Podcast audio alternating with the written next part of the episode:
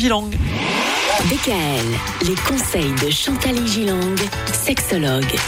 Confiance et jalousie dans le couple. Voilà ce dont on parle, Chantal, cette semaine.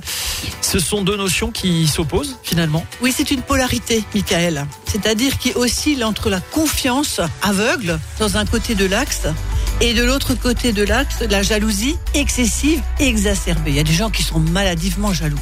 Posons-nous la question, où nous situons-nous sur cet axe? Posez-vous la question. Quel progrès devez-vous entreprendre pour ne plus souffrir ou faire souffrir l'autre? C'est-à-dire souffrir l'autre, c'est de dire euh, ouais tu m'as trompé, t'as regardé une fille ou t'as regardé un homme, etc. Pour ne pas tout gâcher avec notre méfiance injustifiée ou notre angélisme qui finira par nous perdre. Moi, j'ai des gens qui me disent, j'ai rien vu venir. J'avais tellement confiance en lui ou en elle, ça m'est tombé dessus comme ça. C'est-à-dire qu'il faut quand même être un petit peu jaloux? Alors il faut quand même un petit peu s'écouter. Si on a l'impression d'être un peu jaloux, que ça nous titille, c'est bon signe quand même. Mhm. Peut-être que de ne pas être jaloux du tout, ce n'est pas suffisamment précautionneux. Alors je parle parfois du jardin secret, on en a déjà parlé dans l'émission, mais j'en reparle parce que je conseille d'avoir un jardin secret. Hein pas un parc naturel, un jardin secret, un petit jardin. Hein Certains aspects de notre pensée intime, de nos espoirs, de nos projets, ne regardent parfois que nous. Hein, on a un espoir comme ça, puis c'est bien de cultiver ça. Notre jardin secret nous ressource, nous individualise, nous réjouit, sans pour autant faire du mal autour de nous. Hein, moi, j'ai un jardin secret.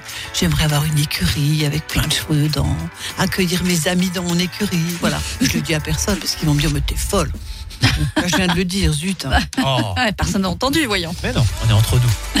Et les couples souvent se sentent culpabilisés à cette idée et ils cultivent la transparence totale qui devient à un moment donné invivable. Oui, parce que finalement, on se dit, euh, oui, mais tu me l'as pas dit. Tu et- ne l'as pas dit. Euh, je croyais qu'on se disait tout. mais oui, on se disait. mais ça, c'est très fou comme idée, ça. Ouais, moi je pense que c'est aussi une vision un peu euh, de la perfection du, Du couple. couple. Ouais. Ou de dire à quoi tu penses? Mm. Non seulement il faut que je te dise tout, mais il faut même que je te dise à quoi je pense. Non, mais on va où là? Eh oui, c'est vrai. Merci Chantal, on va se retrouver vendredi pour les conseils. DKL, retrouvez l'ensemble des conseils de DKL sur notre site internet et l'ensemble des plateformes de podcast.